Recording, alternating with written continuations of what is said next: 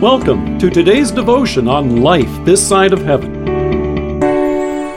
The Word of God from Romans chapter 6, verses 12 to 13. Therefore, do not let sin reign in your mortal body, so that you obey its evil desires. Do not offer the parts of your body to sin as instruments of wickedness, but rather offer yourselves to God as those who have been brought from death to life, and offer the parts of your body to Him as instruments of righteousness. For sin shall not be your master, because you are not under the law, but under grace. This week finds us conveniently sandwiched between Juneteenth, celebrated on June 19th, and Independence Day on the 4th of July. On these dates, we celebrate freedom from slavery and tyranny. Here in Romans, Paul alludes to both as he describes what it means for you and me to live this baptismal life. Back in Romans 6, the apostle continues the joyful proclamation of God's grace that has been poured out upon us in our baptism.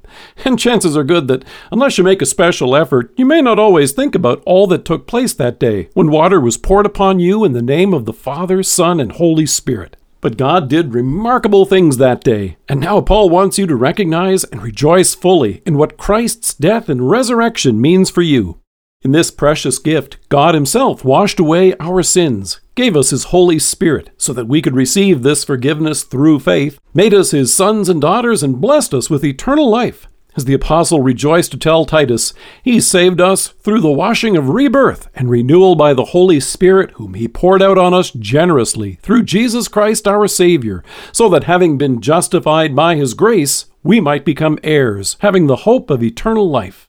However, in the same way that today as a nation we must ever be vigilant to hold fast the freedom that is ours, Paul wants you and me to be vigilant and watch out for those things which seek to separate us from these gifts that are ours in Christ. As he reminds us in Galatians, it is for freedom that Christ has set us free. Stand firm then, and do not let yourselves be burdened again by a yoke of slavery. So, to what kind of slavery is it that Paul is referring? It's all those desires which are in conflict with God's will. What do they include? The impulse to put ourselves above God, the desire to have what belongs to others.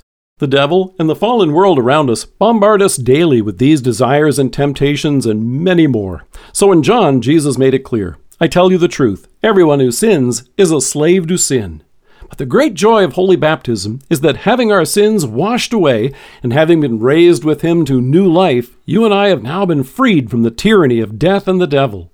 Death no longer means separation from God, and the devil can no longer successfully accuse us of our sins. Jesus himself has conquered death for you and me, and God himself declares us righteous in his sight through faith in him. So, how do you and I live this baptismal life in, as Paul describes it, the freedom for which Christ has set us free? We use our baptism as the pattern for our daily life in Him. Each new day, in repentance, we turn away from sin and drown our old sinful nature, this self centered life with all of its disobedient desires. Sound harsh? In Colossians, Paul says, Put to death, therefore, whatever belongs to your earthly nature sexual immorality, impurity, lust, evil desires, and greed, which is idolatry. In repentance, by the Holy Spirit's power, we turn to God in faith and lay hold of His forgiveness and the precious new life that comes with it. God has rescued you and me from the slavery of sin and the tyranny of death and the devil.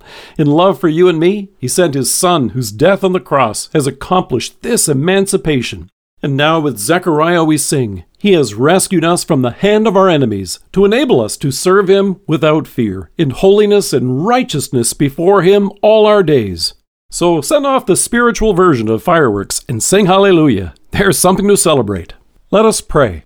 Loving God, thank you that in the freedom of faith I may now serve you without fear, in holiness and righteousness every day of my life. Amen. Thank you for joining us. If you are listening to us by podcast or on Alexa, we invite you to browse the resources that are available on our site at lifethissideofheaven.org. God bless you and have a great day.